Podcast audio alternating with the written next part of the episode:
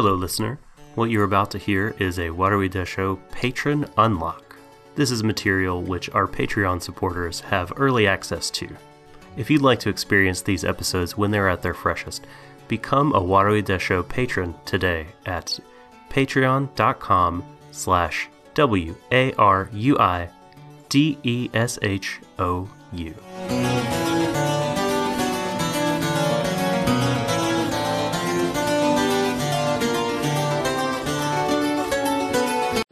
いでしょう。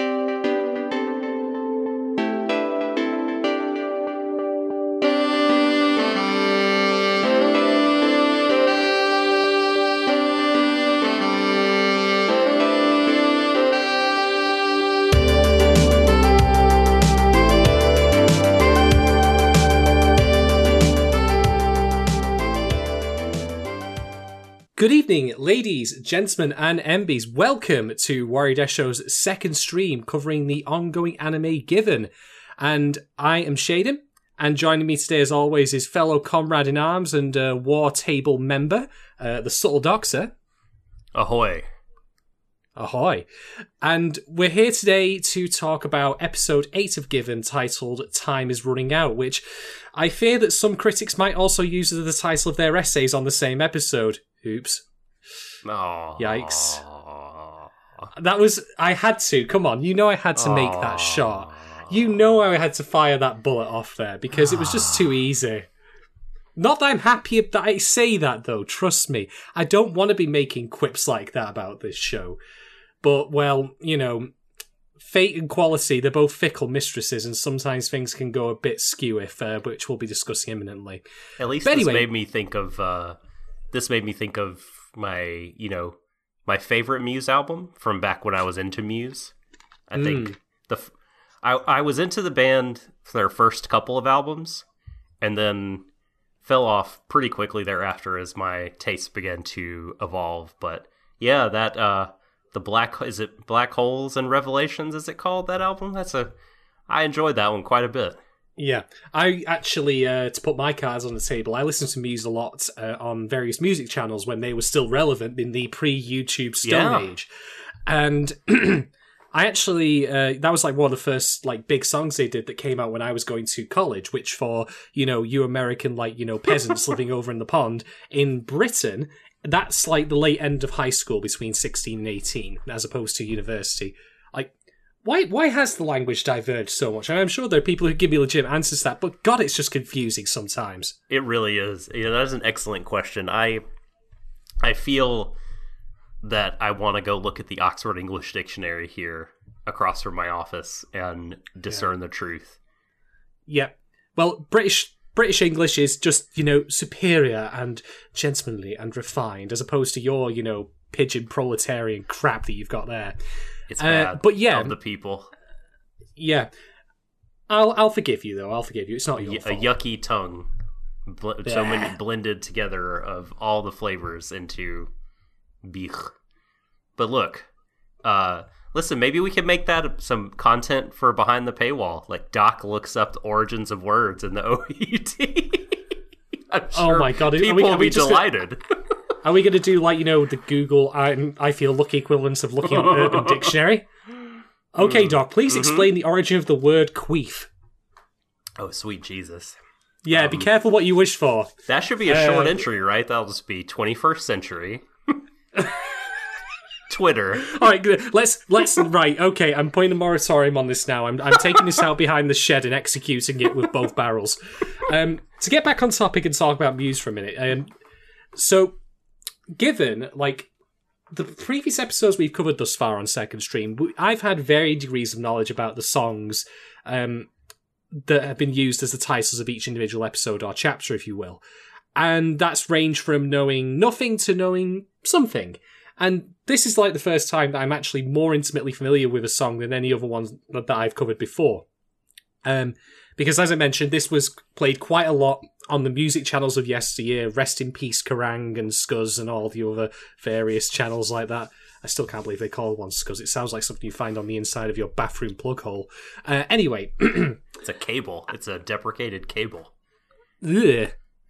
Anyway, so the music video for this, I think, is quite important, actually, believe it or not, and not just the song, because the context of said video is it's a reference to the War Room, which I mentioned earlier in the cast, uh, from Stanley Kubrick's uh, Doctor Strangelove, or How I Learned to Stop Worrying and Love the Bomb.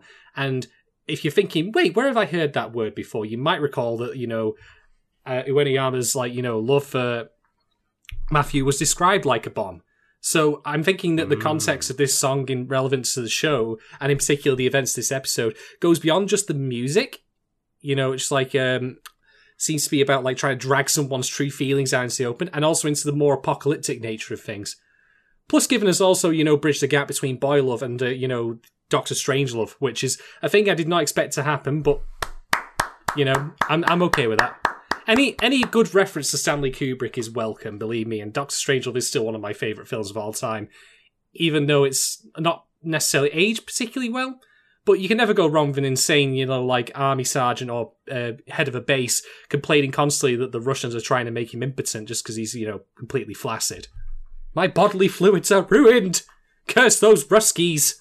I mean, it sounds like it might have aged poorly, you know, like 20 years ago, but has come back around to being incredibly relevant, relevant and believable.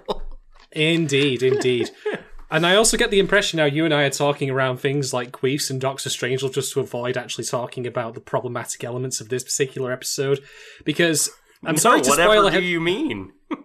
I, I mean, I'm sorry to spoil here, folks, but um, I have now watched this episode twice. And I'm going to make a disclaimer before I say anything else. What I'm going to talk about going forward is subject to two things. First off, it does not diminish the good stuff that's happened previously. I want to make that absolutely clear. Like, I think the stuff that happened with Akihiko and Uenoyama in the previous episode, for example, is a shining moment for anime in general, and just how it handles LGBTQ plus content. That is not changed, nor has it been, you know, lessened as a result of what's happened and been explored in this episode. Uh, and two, I made the joke about, you know, time is running out being, you know, like the critical appraisal of this particular episode in the anime community, I'd imagine. The problems that I'm going to talk about with relation to what's discussed here could very well be obsoleted by future revelations in the final three episodes that we do get. And I hope that's the case. I really do want that to be true. But I also will admit that a lot of people that I, or at least I've got the impression rather, that some people might have been put off by Given being a slow burner, and I've just been here like, yeah, it's fine. Don't worry about it. It's all good. We'll, you know, we'll we'll get some more solid, concrete information at just the right time, and everything will be rosy. And after this episode, I'm well, well, to borrow the you know the whole uh, you know nuclear war like you know Doctor Strangelove thing. I'm going straight up to DefCon two on this one. Bring bring back the slow burn. Yes, yes, yes, yes. Um, one thing I'll very quickly elaborate on, by the way, uh, because this is a second stream, our you know patron only advance uh, discussion about uh, ongoing shows. This particular one being given. Um, we will not be discussing the events in any great detail. We will reference them for context where required in our points. So we're going to assume that you've seen the episode first. Um, and I'm also going to put out one final pointer, which is that your mileage is very much going to vary on this depending on your own experiences uh, with suicide and suicidal ideation. Uh, and I'm not even just necessarily talking about personal experiences to you, like things that you felt, but if you've had friends who've gone through that, or dare I say, and I, I hope this isn't true for anyone who's listening, who've actually lost their own lives because of that. Hmm. Um, so I am going to be critical of, of what happens in this episode. I think you probably have all gathered that by now.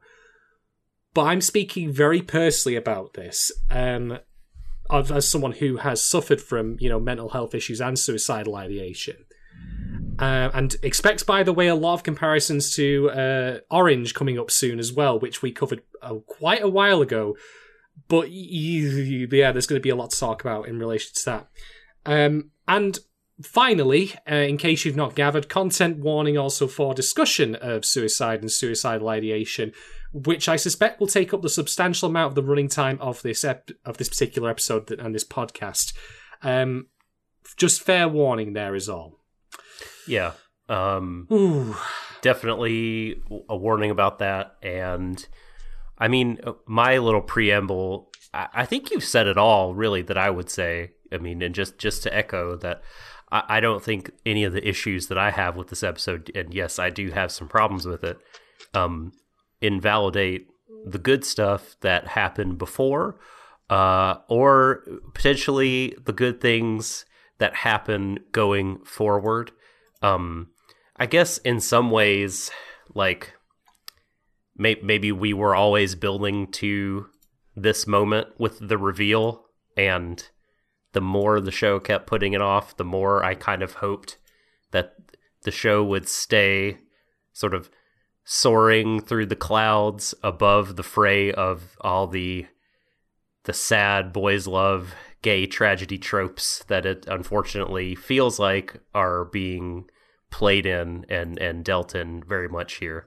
But yeah, I, I still I still like the series. Um, I'm still gonna be keep an open mind and be optimistic, but um, but yeah, I think the bulk of this episode is gonna be uh, critique for sure. Yep, indeed, indeed. All right then. Um, shall we toss a coin on who wants to go first? As I get the feeling neither of us particularly want to, you know, go in on this show as much because given how much we've liked it previously, Yeah. but we can't, you know, we we can't deny how we feel about it. And it's not fair for us to just, you know, put our fingers in our ears and go la la la la la la la la la la la la, not listening, not listening. No, So you know what I you know what I'm I'm I'm Warui Deshou's like canary in the coal mine. I'm very fond of throwing myself Leroy Jenkins style into peril. so uh, a reference I never tire of. no, and it's actually freshly relevant. Turn it turns out, um, but that's a discussion for a different day. All right, so let's let's just let's just dive right into it. Let's just run straight into that room and just let the chaos uh, come out there. I have a very, very big problem, quote unquote, with this episode's depiction of what happened to Yuki because if I may be very blunt here, it is paper thin. Mm. Now, that's a very simple explanation of my of my issues, but the thing is, it's, it's quite complicated. So bear with me while I just flesh this out, because it's involved in also the structure of how these events are related to us. And I need to just draw a distinction here. What we have in this episode, um, I should stress. Uh, sorry, rather, I should explain that um, the info we receive about Yuki's suicide comes from uh, one of his and Mafuyu's mutual friends, mutual childhood friends, even, who uh, we get more info on in this episode, named Hiiragi Kashima. And we have a kind of weird hybrid situation here where we have a biased kind of like, you know, incomplete anecdotal perspective um, from a character, which is fine, be merged with it being related fourth wall breaking styles just to us. Because certainly there's no need to relate the information to uh, Mafuyu, uh, who speaks with uh, Hiiragi out in the park, because, well, Mafuyu knows the events firsthand. And part of me wonders if that is a deliberate thing, because to put the context clear on the table here, uh, Mafuyu and Yuki were indeed dating in high school, having known each other for much of their lives. And they have an argument, and it is described as a sim, you know, a very plain, boring, you know, like bog standard soap opera argument. There's nothing serious about it. It's not like you know they've had, uh, dare I say, you know, one of sound out they've like you know they've been sleeping together now they have an STD or something. I don't know. I could I could conjure up a thousand and one scenarios um, that uh, would be more serious than what this is presented as. And I should mention, by the way, we don't even get the context of this argument. It is just simply described in as uh, like as if it's being categorized rather than truly, you know, g- given fle- like context and being fleshed out. Do you think it would save the uh, part of the scene here for you if we find out his narration is unreliable and that the argument was in fact uh, deeply hurtful or something like that? Possibly. Uh, th- there's there's really is a lot to this. I need I need to get out there just to because this is the thing. Like I have gone back and forth on this more times than I can count between first watching the episode and watching it approximately half an hour ago for the second time in preparation for doing this podcast. And there's a lot to unpack from it. So here's the thing, right? Uh, just to get the context on the table, uh, after this argument, two days later, Yuki gets very drunk, um, and resultantly, you know, hangs himself. I presume. i am assuming that from the info we receive in episode one, because there's no visual depiction of it here. Right. And Hiiragi, Hiiragi mentions, you know, that he Yuki finds him. We can put the pieces together in our head. The context I have just given you of, you know, silly little street spat uh, leading into suicide after drinking heavily. That's pretty much it. It is a sentence long. You could fit it on a post-it note.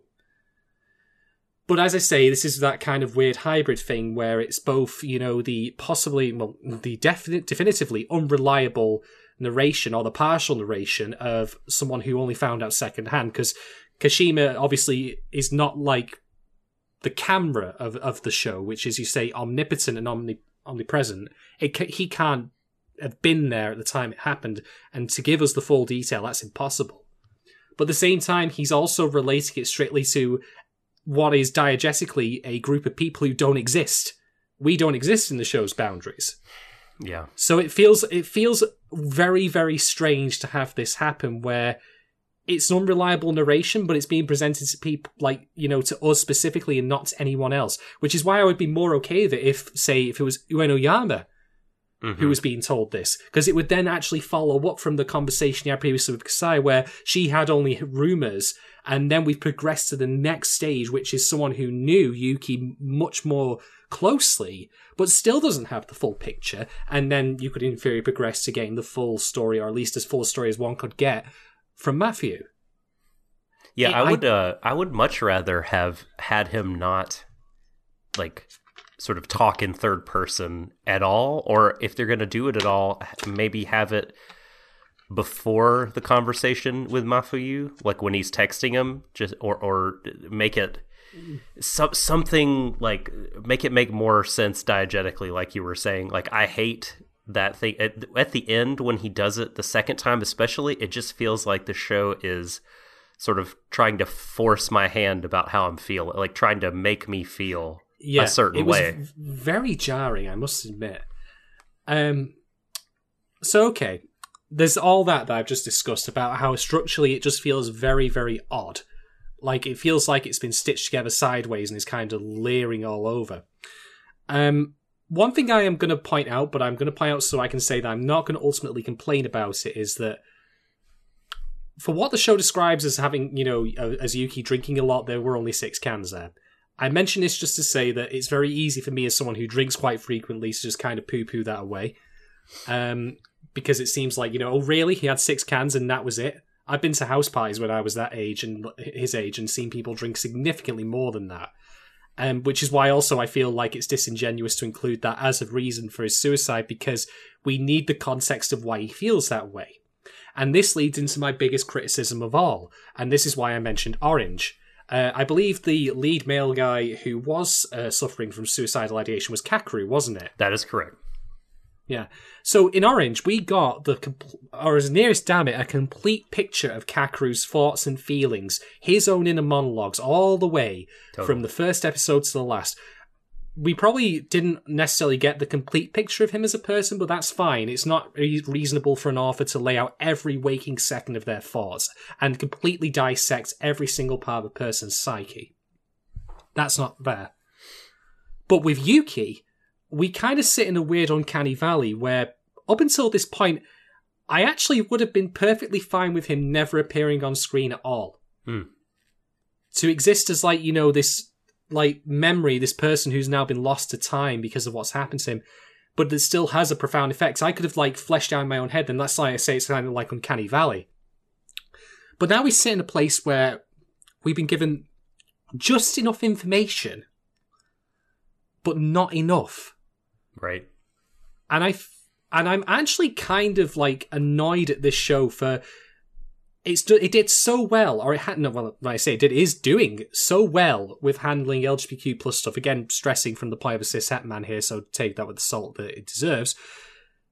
That it can't afford the same treatment to its topic of handling Yuki suicide, where it just feels like it's very, very diluted. Yeah, yeah, and mm. maybe I mean, who knows, right? I mean, I guess they could build on what they've done here, but the first impression is really bad, and like you said, Time, they've yeah. they've cr- they've crossed this threshold from having it be a part of the story that you imagine and leaving it to the audience to kind of fill in the blanks. It to- felt it felt almost like myth. yeah, like- exactly.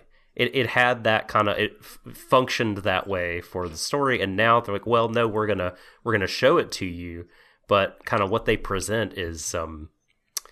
Uh, on one level, like you said, it's really thin, and on another level, it's kind of insulting.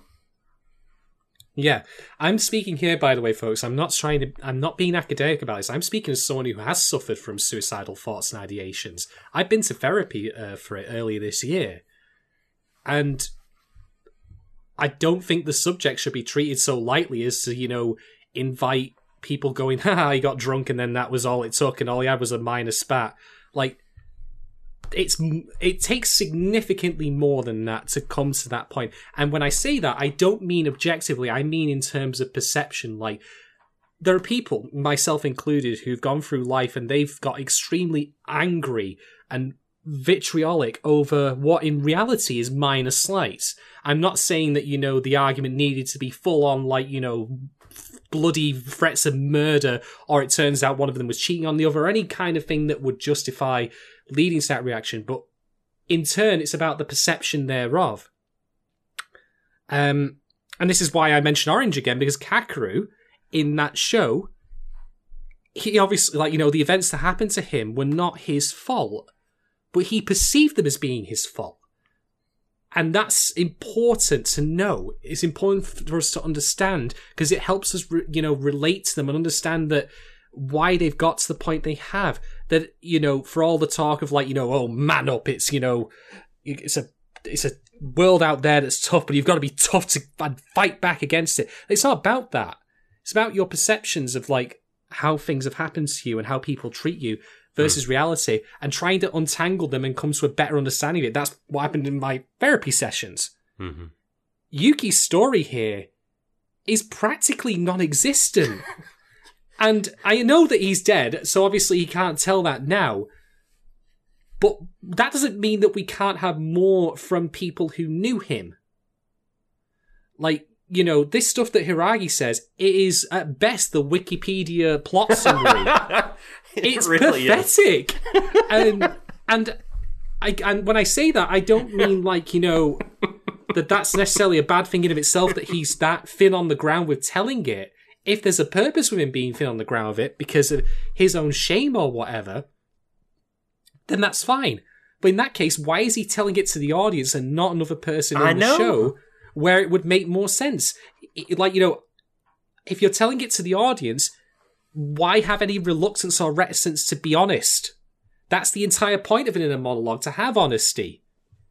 Otherwise, you know, if you're not being honest or being, you know, forthright with your thoughts or feelings, why bother doing it in a monologue all? It's just deceiving the audience for no fucking reason. The, the hmm. more I talk about it, the more annoyed I get with it. It's really a fucking annoying. It really is. Yeah, I and I feel it's like a bit of a disservice to treating that topic like What are they doing? There are Yeah. there are th- clearly things in stories that you can give minimal attention to, like or tropes or or character archetypes that you can kind of you know build with some popsicle sticks and snap your fingers and do a little hand wave and it's fine. But like you just can't you can't fall down like that here. You can't and be taken seriously. It's a joke. Yeah. It, it feels kind of disrespectful to the concept, and, like just to have Yuki's like plight be portrayed so thinly that, you know, dare I fucking say it, he did basically what happened in Sherlock with Moriarty, where he just killed himself for a joke just to piss someone else off. Oh, I hated I'm- that part. I. All right, look, folks. Right, you're probably now pretty clear on my feelings on this, um, but I need to just let's just take a step back here and let's just recheck ourselves and take a pulse check here because this is quite heated for me personally to talk about this topic. But I'm just going to again state a couple of things. First off, your mileage is going to vary on this depending on your own personal experiences, be it for yourself or for friends or family or loved ones when it comes to suicide or suicidal ideation. If you personally think that this is sufficient and you feel comforted by this, I'm not going to judge you or disagree with you on that. I'd rather at least that be the case, even despite my own personal grievances with it. I'd rather that some people get some good out of it. Um, and secondly, as much as I make a joke about the episode title, there is still time for this to be course corrected. We do still have time to get Mafuyu's full story, or at least the story he can provide. Indeed, that's the point of him singing, because that's how he's going to communicate it to the world. And indeed, maybe he'll have a one to one with Uenoyama to properly get that across. Um, so I hope that come even maybe next episode or the one after or the final one, that everything I've just said becomes utterly obsolete and you can just say, well, you know, it was old man yelling at cloud for nothing. And you know what? If that happens, I'll be entirely okay with it. Yeah, I'd be happy to take this L. Very yeah, I, happy. I, yeah, I'll I'll gladly hold my hands up and say I was chatting shit. You know what? Not a single word I said during this time turned out to be true, and that's great. There's more to it than that. But, but we're now eight episodes in of an eleven episode show, and this is as far as we've gotten to getting like the you know a picture of what happened to Yuki and even just an understanding of him as a person. And it feels like we're not we've not progressed linearly like in terms of building up understanding on the audience level. Like we've progressed very very slowly. And then maybe that'll skyrocket up. You know you've seen curves like that on graphs. Maybe that's what'll happen. But part me does think that you know if you're going to cover this as a subject matter you need to do more or dare i say it you need to do less and make it that Hmm. kind of like you know myth amongst the people, like that you know that's treated with rumors and hearsay, like it was with Kasai. Because you know, as much as I hate to say it, Yuki is not a character anymore. Ka- the reason Kakeru was given such a massive amount of detail in Orange was because he was still there. You know, it was their journey to prevent him from making that mistake. You know, to save his life. There ain't no doing that in in Given now. But there is, you know, the pain and sorrow that comes after that. But I am of the opinion that in order for us to understand the pain and sorrow that Mafuyu is feeling, we need to have a better understanding of how that happened in the first place to Yuki. He can't just simply be, you know, the cardboard character he has become at this particular point. I think it's, you know, not sufficient to do a good treatment on suicide this way, if I'm quite blunt. no, it's, I mean- it's very much not. I mean, okay, I'll put it out there to you folks, right? If you want to offer your opinions to me on how you feel on this, I would actually very much like to hear them at this point, at this specific point in time. Because I, again, feel very conflicted about this. I don't know it.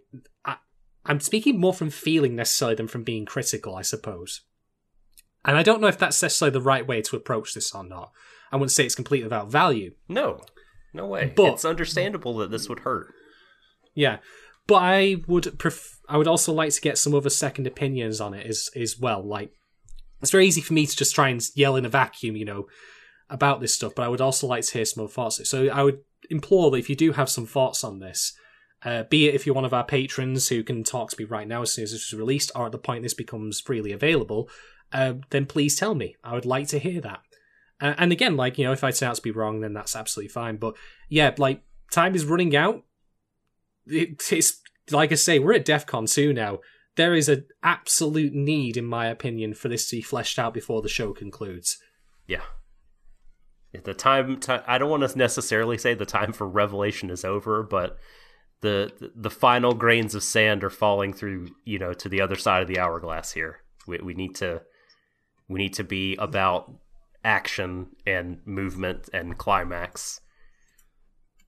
Hmm. Exactly. Ah, Okay. Well, uh do you do you want to pass the baton to me? I, I don't want to cut into your time. I know this is a important point of the I, show.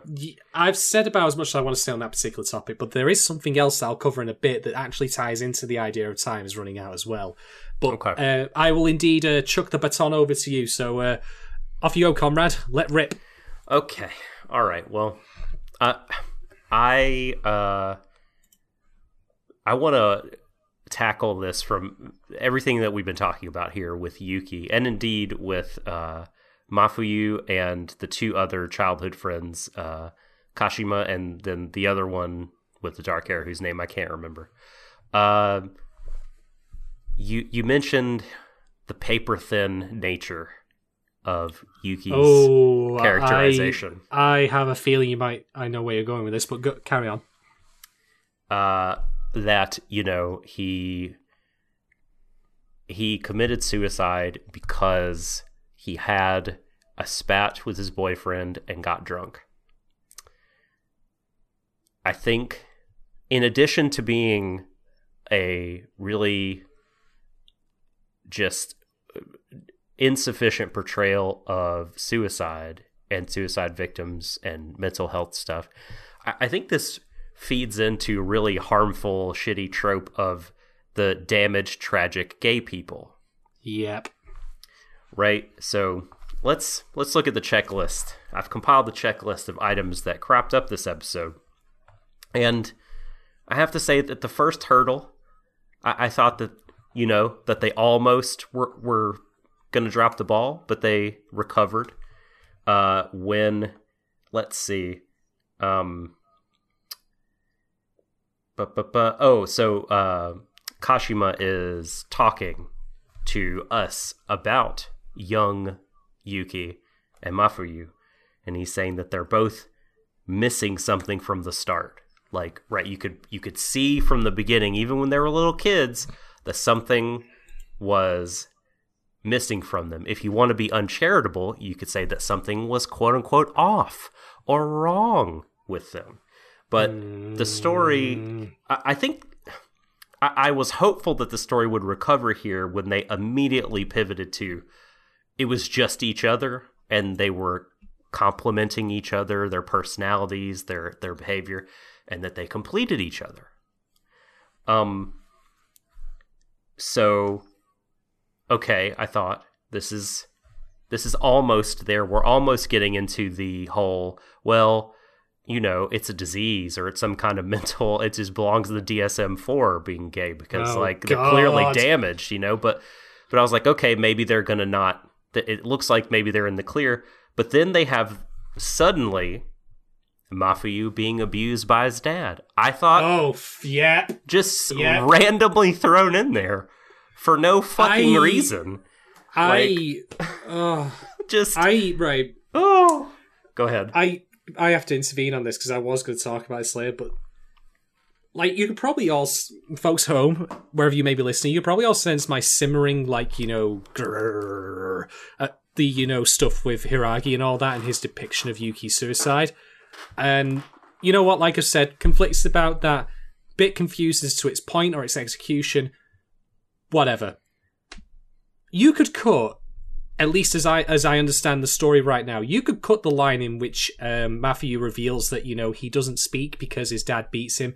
You could cut that from the show without consequence. This point, it is a footnote. Yep.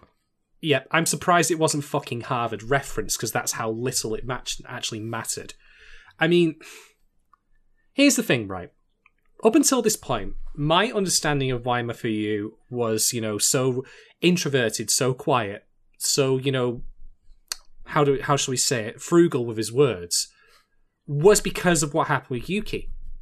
That would make sense. You can I can understand hmm. that, like you know that you know, especially even even despite my complaints, the actual context of their of what happened, which is that they argued, they yelled, they shouted at each other, um, just as Mafuyu does in this episode, which is you know a striking con- contrast how he's been presented before, and that makes him feel like his words have too much power. That you know he is too can be too forced with them, and I've had some screaming matches with people where I've friends like physically hurt people, and I felt ashamed of it after the facts. So I can understand that. I, that all put together in this hypothetical version of the show that sadly does not exist to me makes sense.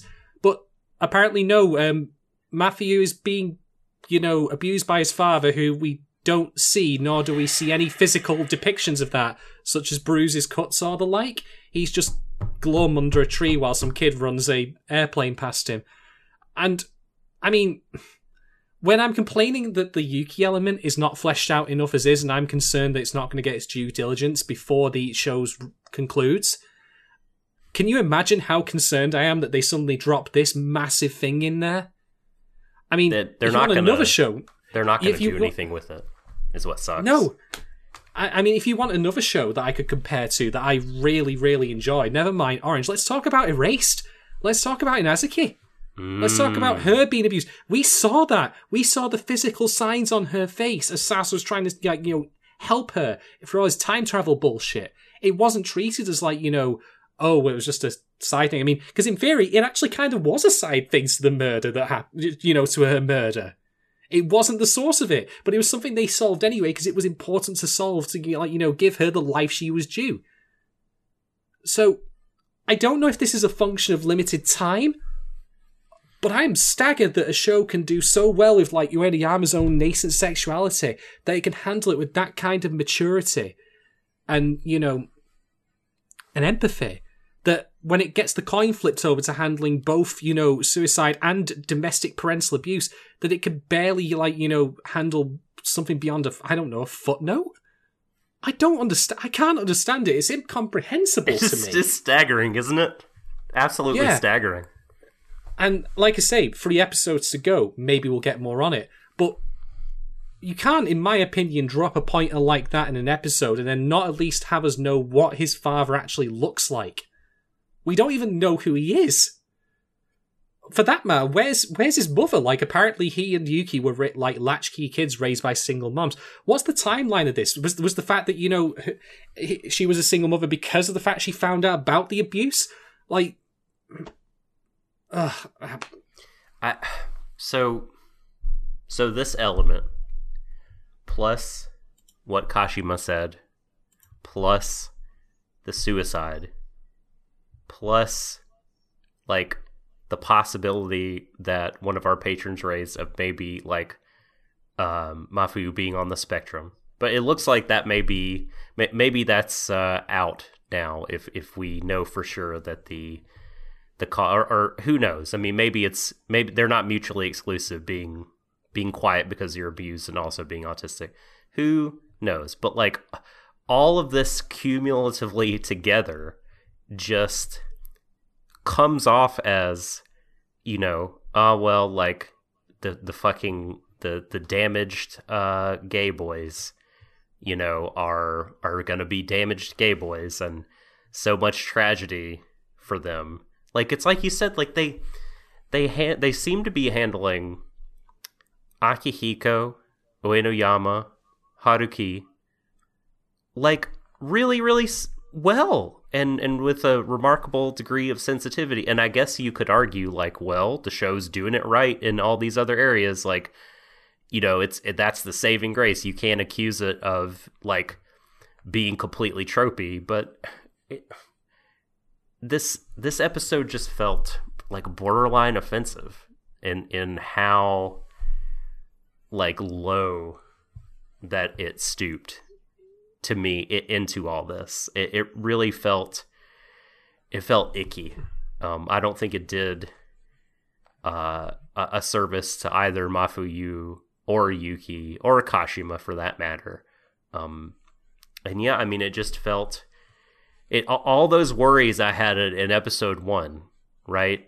Uh, Hmm. kind of came home to roost a little bit here, um, in Yeah. terms of really being in the muck of tropes that I think I'm, I'm just kind of really tired of, and I think can be harmful.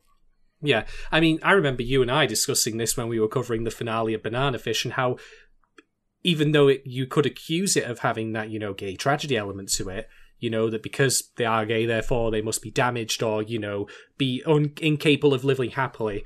Like, and I was of the opinion and still am that I don't agree with that sentiment, but I understand how people can see it that way in Banana Fish. And then becomes this, I'm just like, what in the seven layers of fucking hell am I looking at here? I mean, if I may, if I may make two points here, and you are going to absolutely hate me for the second point I'm going to make here. You are going to probably swear me off as a friend forever and always for the comment I have to make. Okay, let's hear. it. Oh my god! In fact, I'm going to tell you it now because the other one just left my memory because I'm so annoyed at it. But... Mayu from Elfen Lied, her abuse arc was handled better than this. I am dead fucking serious. And I was fucking fuming over that shit. But it didn't pussyfoot around it for all its crappiness, at the very least. It didn't, you know, not show who his father was or the acts or the after effects thereof. Am I wrong? I, I, I haven't seen the show you're talking about. I don't know what you mean. The- That's you've You've done well there. You, you've done very well. I covered it on the podcast sometime. You should probably have a listen to it actually, just to see how. Oh! Ah! God! Yep. Why? You know what? Some, I could tell. You know what? I've I've learned over time how to tell, like you know, different tones of pain in someone's voice, and the tones that you're giving off now are the tones of, I fucking hate this guy for saying it, but he's right. That's why you're having that reaction. I can tell. I can tell from it. I can tell from uh, your voice that you're like, I would if I had nothing else, I would punch him, but I would just say, I hate you because you're right, you fucking dickhead. It, it Oh, pains the me I- in a very deep, deep way. Yeah. exactly. Um I I I know. I I don't really know what else to say other than that. You know what I've also realized actually as well that's kind of bothering me in a more mild element in the show. You said like, you know, that Akihiko's being handled well, but like are we going to ever, you know, get a resolution for the fact that he's basically in a love triangle between Ugetsu and, you know,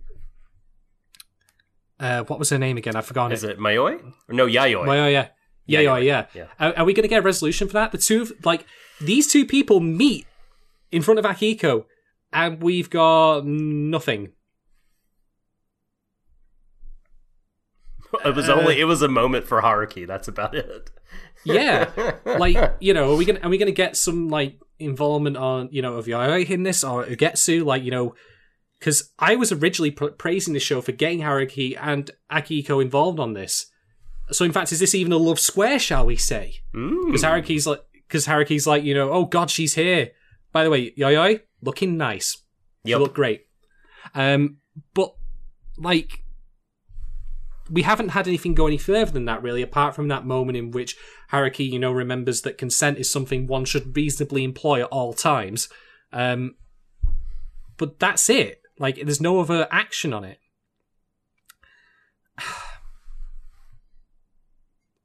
I, Hmm. I'm looking back at everything that I've just said, and I actually, and like, here's the thing, right, folks. Probably in the next couple of hours after I finish recording this, I'm going to unleash my Akiken podcasts on the world. And I, I fucking hated that show with every fiber of my being. It is actually the anti-given, I would argue, because it's a homophobic piece of shit that deserves to be shot in the sun. Take it. It's crap. um, I'm not going to try. I, I had to physically restrain myself from making various Liam Neeson references there. Right. uh, but yeah, I did indeed utilize my special set of skills to talk about that show at length and how annoyed I was at it. But here's the thing, right? My annoyance and my anger at that, like, I unleashed it, like, with relish. I enjoyed being angry about it. I took a kind of masochistic pleasure in ripping that show a new arsehole because it fucking deserved it. It deserved every bit of ire I gave it, and probably even more. When I say things like this about Given, you know what this feeling reminds me of? This, this, this is another show I'm excavating from our past, you know, after we entombed it deep in the earth to prevent a containment breach. Kado.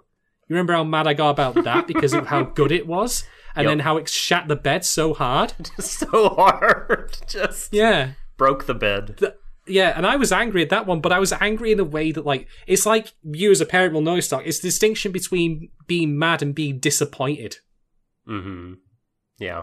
And I'm, and I'm the latter. Your expectations. I mean, and and this this show has kind of delivered much longer, at least twice as long as Kado. I feel like after episode four, we were kind of like, ah, Kado, what are you doing?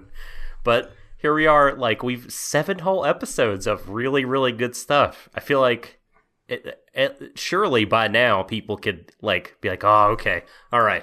It may not stick the landing, but it's gonna be a pretty good ride all the way through. But no, no, it, it fell pretty hard here, all the way, all the way in episode eight. Yeah. Exactly. I mean, here's the thing, right? We essentially have two parallel stories running in Given, in my opinion. Uh, one of which is Uenoyama's story. His story of realizing who he is as a person, coming to terms with his sexuality, coming to terms with his feelings for Mafuyu, and trying not to, you know, let them infect him so much because he has shown like elements of jealousy for a person who's no longer around as it happens. You know, like I don't want him to sing about someone else, that kind of thing. All very natural and understandable stuff. Like even if you're an adult of our age, it's perfectly reasonable to be jealous or angry or upset about things that cannot be or things that you perceive will never be. And for me, that half of the story has been handled magnificently. As I say, even as a cishet man who himself has not really ever gone through questioning sexuality, I've found this stuff to be engaging. I've found it to be mature, but not naive. It's a show that whose existence, funnily enough, is one I want to become obsolete because it provides the message that people like Uenoyama need right now in the times that we live in. That's how important I think this is. And yet, on the other hand, we have Mafuyu's story, which is one of, of trauma and pain and loss and suffering. And the thing that ties both of these stories together, believe it or not, is a common element, I think, of finding one's voice. Mm-hmm. I think that's the that's the er statement for this show. Yeah. It's just that unfortunately, you know, when Uenoyama's story started to speak and find its voice, I was enthralled. When Mafuyu's story started to speak and find its voice, I had to I had to put my hands over my ears because I couldn't believe what I was hearing. And it and it hurts me to say that. And and the thing is, I'll again stress, folks, mileage is going to vary on this one. If you think I'm talking completely out of my ass, you're well within your right to think that, and maybe I am. Maybe I am completely off base with all that we've discussed about what's happened with Mafuyu in this in this episode. And again, I hope that with the three episodes we have remaining, that we have resolution, satisfying, you know, resolution to everything that's happened, that fleshes things out, that reveals Hiiragi's own, like, you know, perspective on the matter as being the limited by design, not because of incapability. That's the distinction that I feel is important here. I don't know what it is at the moment. And maybe in turn, this reaction is all a big prank on the show's part. Like, aha, we got you worked up and emotive, and that's how we want it to be. Well, I'd be that's like- shitty. I'd be like, damn you, show! That's- I'll shake my fist at you! Listen, I, you, you're not. I, I think if to like I, I don't know. Gosh, I'm stuttering a lot, and maybe someone in the comments will make me eat these words, but I feel like it's fair-minded people will say, well, you know, hold their hands up and say that up to this point in the show, through episode eight, like your our but particularly your complaints are are valid. Like if if you are i feel like if you're proven wrong it's going to be by future stuff in the show that we don't know now either that or people will say well you know in the manga this manga Oh, that, that- it's oh, handled that really classic. really well which is fine which is fine and maybe that's indeed the case and and if so like that's that's great but um just at this covering the manga. I know. At this point in time we are now, um, yeah. I mean, I just think Mafuyu and Yuki's stories have been,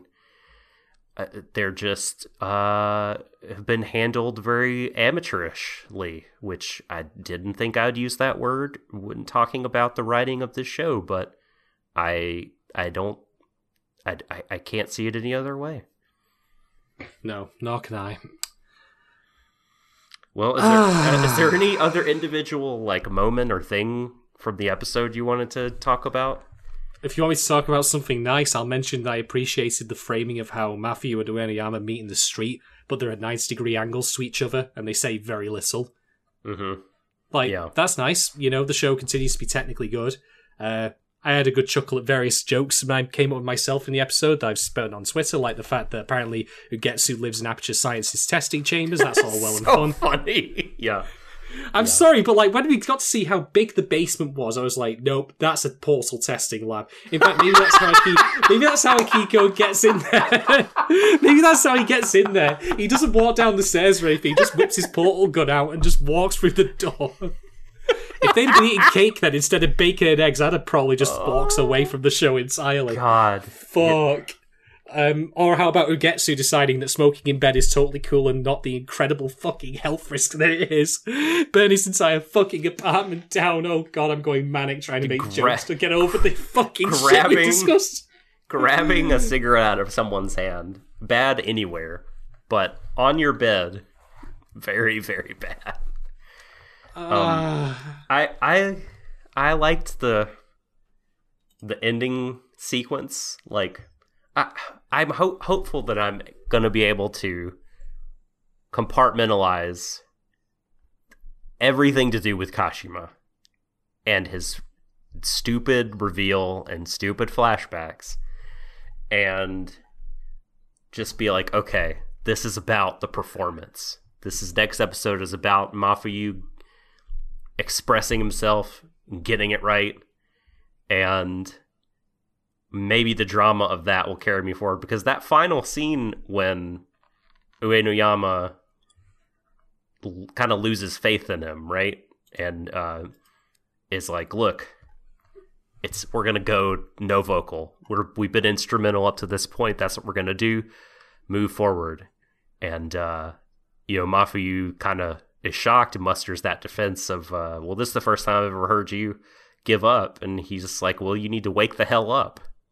We're about to go on, and you haven't written anything, and uh, it's an interesting Yeah. little interesting little test of faith, right? I mean, uh, you yourself brought up.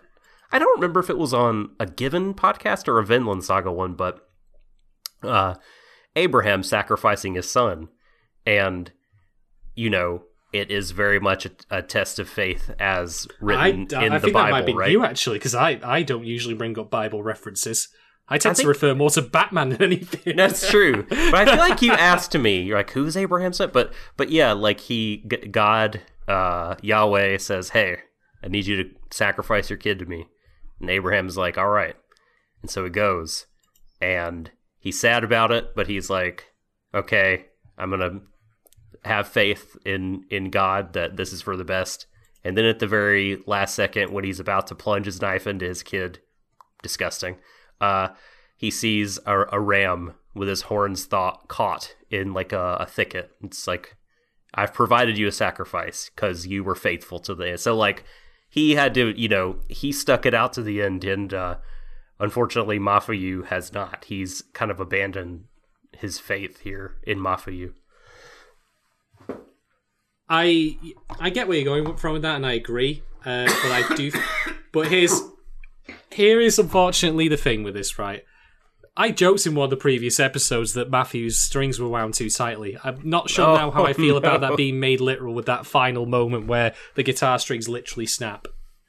I, uh, I mean,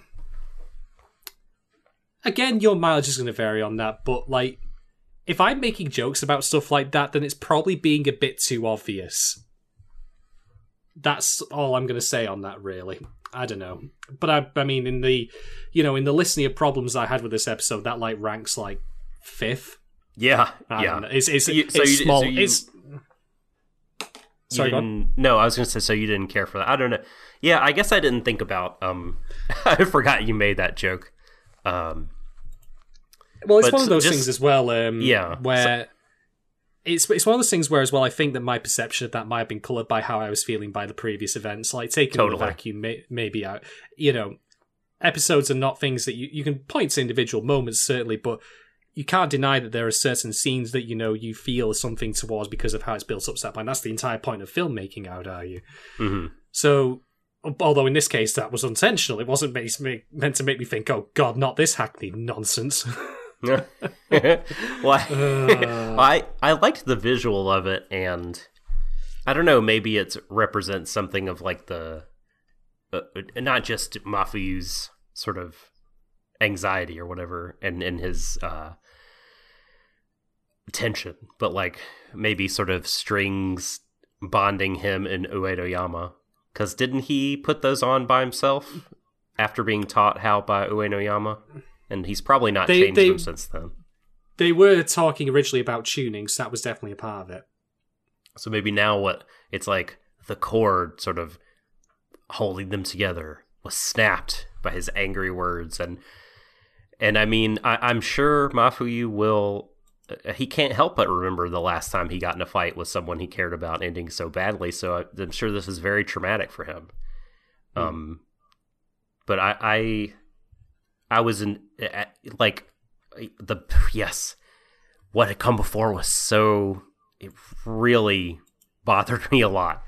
But I, I that scene like that I was able to get back into the drama of it, and I am looking forward to the the performance and the relationship dynamic between the two leads in the next episode. I hope maybe we can just forget about Yuki. Maybe they just won't mention him again. That'd be to the show's benefit, well, I'd argue. I, I actually disagree. I think that now they've gone as far as they have, they must go oh. further. they have to. I know you're right. You're right, though. But I feel like I, I, I mean, just want to pretend. What, what was that? What was that? What was that Dragon Ball quote? And this is to go even further beyond. right. Right.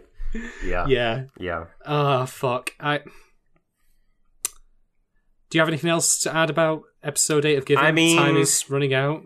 I could not, not really. You know, I mean, I wrote down the word rain and the word. Dis- I'm so glad. I'm so glad. By the way, I wasn't writing paper notes because I just probably scrawled the word "fuck" all over it. like, uh, I wrote down disposable umbrellas, and I was like, "This plot line is a disposable umbrella." Which is, I, again, people are going to be mad, and I just um, let's yeah, I know. Let's end, you know, the compliment sandwich with the we, we've we've done our thing on the front end about how we like it. We've laid into the problems, you know, the show for the problems we have with it here. And here comes the other bread. I still like this show. Still looking forward to watching it every week. I still think it has a lot of important things to say. Yes. No yes. show is perfect. No, exactly. And again, just to reiterate, like all the stuff that I've complained about here does not diminish the power of what came before, particularly with Uenoyama's scenes in the previous episode, in particular, ones of Akihiko. Like, they alone, for me, like, you know, are worthy of preserving and worthy of, like, g- genuine, like, real merit.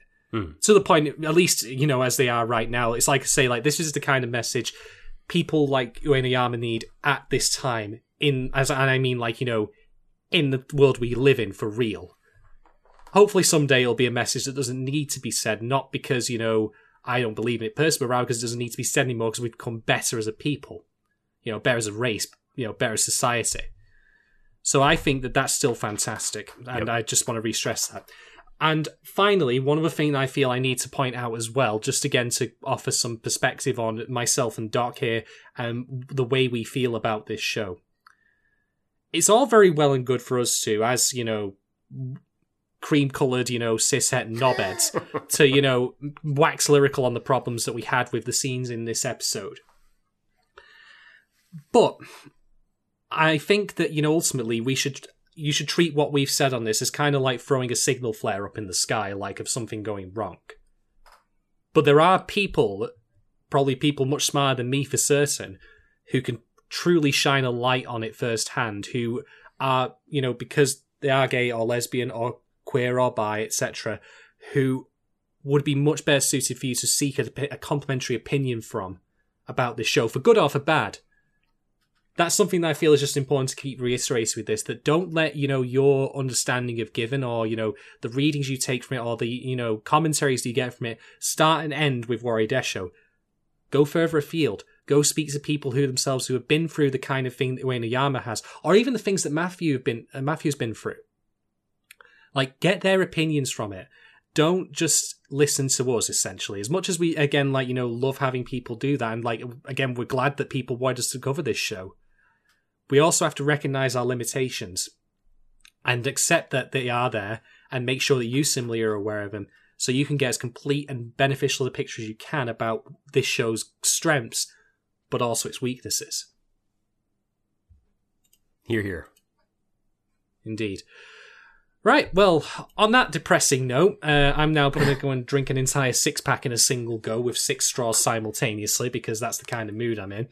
Um, thank you very much, everyone, for listening. Um, I want to give a special extra thanks to our lovely patrons who do make this possible. Uh, your support is fantastic, and it's just been a joy this year to see that happen and come to the fore that it has. I'm honestly really humbled by it both that you know people would want us to cover this particular show, and also that people would be willing to pay for early access to see or to hear us cover this particular show. if you're catching this at a later point where this has now become publicly available and you're thinking to yourself, do you want to catch this fresh and hot, you know, out of the fridge uh, or the oven for that matter? Hot out of the fridge. That's how baked my brain is. I'm on four hours sleep. I'm, I'm kind of half annoyed, half like, you know, tetchy. So I suppose that's not understandable. I'm going to start speaking in tongues in a minute. uh, Uh, that translated from tongues.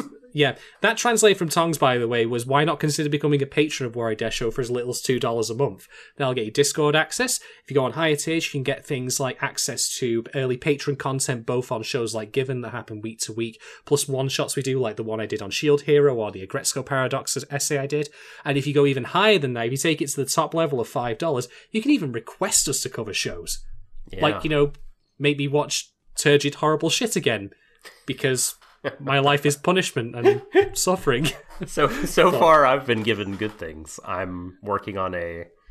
Uh, I I think this is gonna be. I'm gonna make this as a video rather than as an audio first. Um, I'm working on. I was meant to cover the entirety of Kino's journey by request, but after the first freaking episode, I was like, okay, I gotta gotta make a thing about this first episode. So. Uh, gonna, I'm slowly writing a thing uh, and and I've watched it a couple times. Probably watch it a, another couple times to wrap my brain around it, and uh, it's gonna be weird and speculative and hopefully interesting. sounds good though uh, i'll be covering more stuff in the near future as well including uh, a special surprise shit show um, because i've not already had enough pain in my life I can't Uh, believe you're be- doing this. By the way, I know what it is, and I can't. I just can't believe. I can't. I cannot. yeah i'm a sucker for punishment you know I'm sad I wasn't included on it, honestly, because it's a thing that I hate quite a lot, and I would really enjoy Uh. ripping it apart verbally. Well you're just gonna have to listen to me sound like my soul's evacuating from my body I'm excited. Uh, but anyway, on that note, folks, uh, we will indeed be back for Given episode nine. I am willing to, you know, keep going with the show. Well, of course, I'm going to keep going with the show. But I mean, by which I mean, I'm willing to see what happens next because, on the whole, I still believe that there could be something that will make up for this coming around the corner, and I'm willing to give it that chance. I feel I owe it to do so. Uh, Doc, of course, will be joining me there. Uh, if you have any feedback in the meantime, or give us any thoughts on this, uh, how we're getting on, don't hesitate to contact us at Twitter at Deshou. But otherwise, uh, until next week when we cover Given episode 9, as always, everyone, embrace each other. It's the end of the universe. Mwah. Good night.